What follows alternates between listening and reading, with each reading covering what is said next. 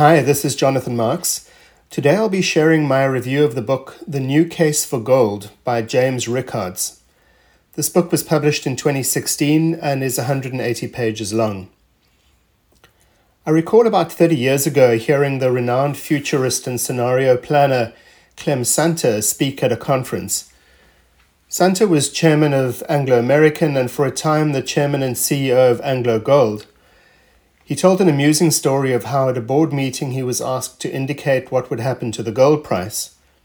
Well, he said, it's going to go up and then it's going to go down, but not necessarily in that order. Well, I figured at the time if the chairman of the world's largest producer of gold had no clear idea on the price of gold, how was I ever going to think about investing in this precious metal? I think with so much conversation at the moment about the nature of money, from cash to crypto to NFTs, when I spotted this particular book by a renowned US writer, consultant, and financial commentator, James Rickards, I figured this might be a great time to get a better understanding of gold and its role in our lives and, of course, in the global economy.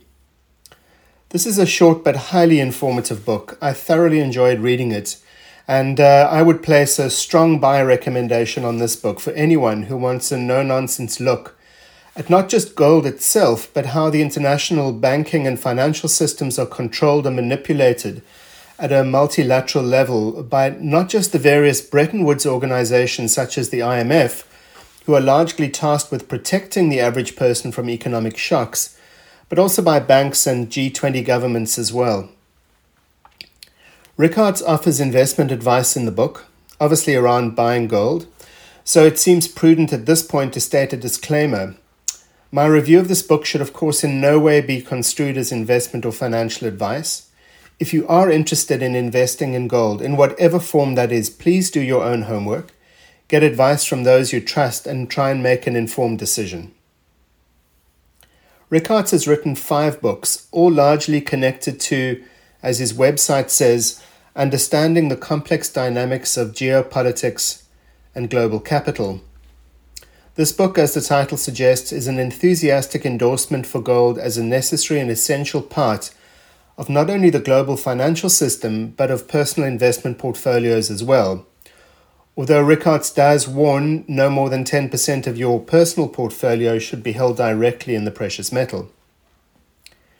He devotes an entire chapter at the end of the book as to how to buy gold, where to buy it, where and how to store it, literally with company names and locations. Of course, none of this is any great secret, including private vaults as to where you can store your bars, ingots, or coins. The book does get a little technical at times, and I found myself racking my brains back to Economics 101, but the few technical aspects don't detract from the overall thesis that unfolds in the book and Rickards does write the book for the layman. He begins the book by challenging some of the common misconceptions regarding gold, such as gold caused the Great Depression or gold has no yield. These are just two of, of five examples he presents. As regards the former, Rickards argues that there is a well documented history of what caused the Great Depression.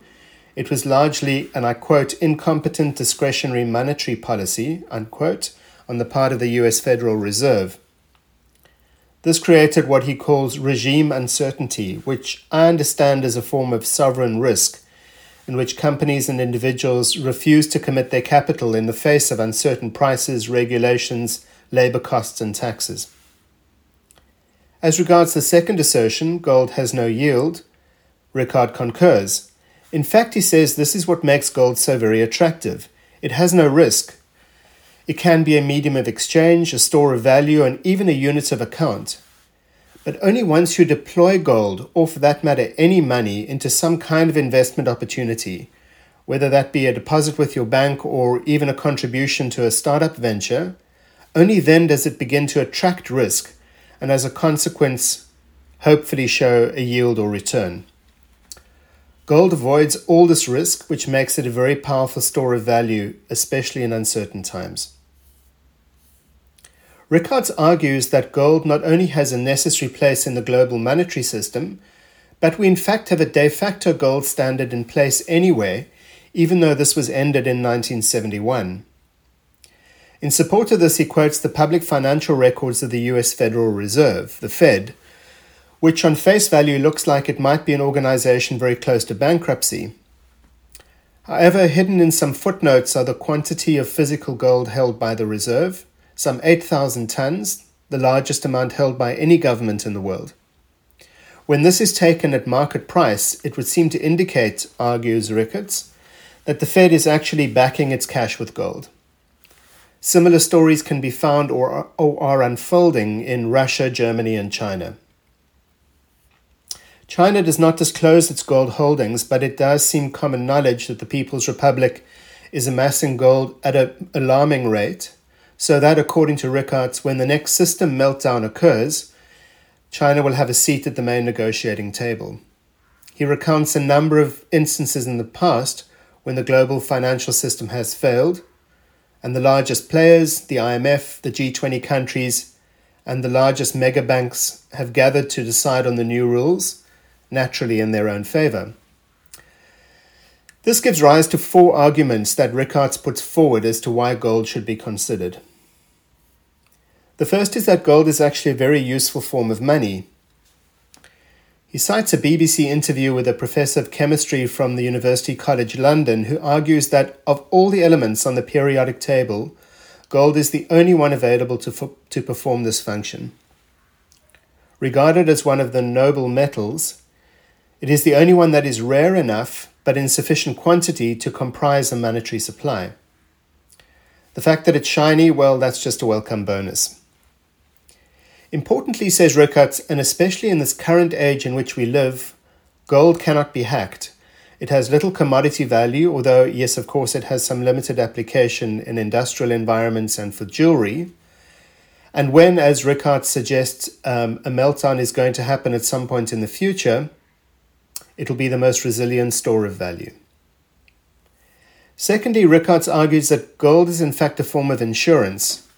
His assertion, and something with which I think I tend to agree, is that while the world and in particular the financial markets may be complicated, they are in fact moreover complex, and that traditional economic um, equilibrium models are not really as helpful in solving the challenges that we face as humanity. He has very, very strong words for the US Federal Reserve in this regard, and while not all of us live in the US, the decisions made by the Fed of course, affect us given the interconnectedness of global financial markets. In this complexity, he suggests that gold is a safe haven, and even though the price of gold has dropped at times, he questions, in fact, why it hasn't dropped more than it has. Compared, for instance, with other commodities such as oil, gold comfortably holds its own. Thirdly, Rickards asserts that gold is constant. When the price of gold changes, it's in fact not a representation of gold's value, but rather a fluctuation in the underlying currency, usually the US dollar. What in effect is happening is that you can buy more or less gold for a dollar. As the dollar weakens, as he predicts, gold will become an important commodity. He devotes a substantial number of pages in this particular part of the book to explain why China is the country to watch as regards gold purchases.